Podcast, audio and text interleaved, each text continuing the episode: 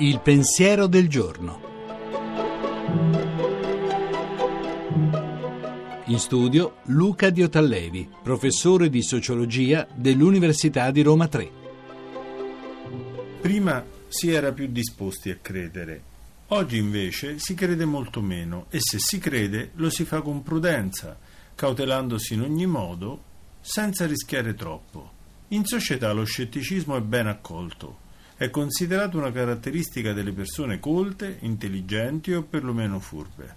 Lo scettico però ha ancora una cosa in comune con il credulone. Scettico e credulone si concentrano sull'orizzonte, litigano su ciò che sta o non sta oltre il limite del tempo e dello spazio, litigano su quanto ciò che potrebbe stare al di là è diverso da quello che sta al di qua.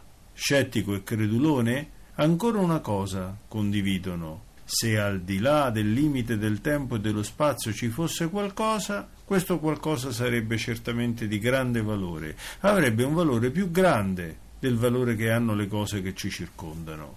Gesù, al contrario dello scettico e del credulone, dà più valore a ciò che ci è più vicino. Per Gesù il valore più grande può averlo un po' di pane e un po' di vino, una parola, un olio profumato, la carne di cui siamo fatti, l'amore e l'amicizia, le persone che incontriamo.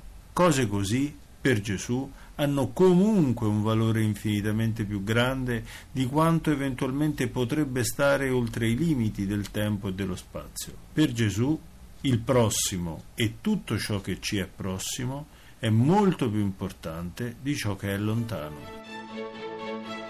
La trasmissione si può riascoltare e scaricare in podcast dal sito pensierodelgiorno.rai.it.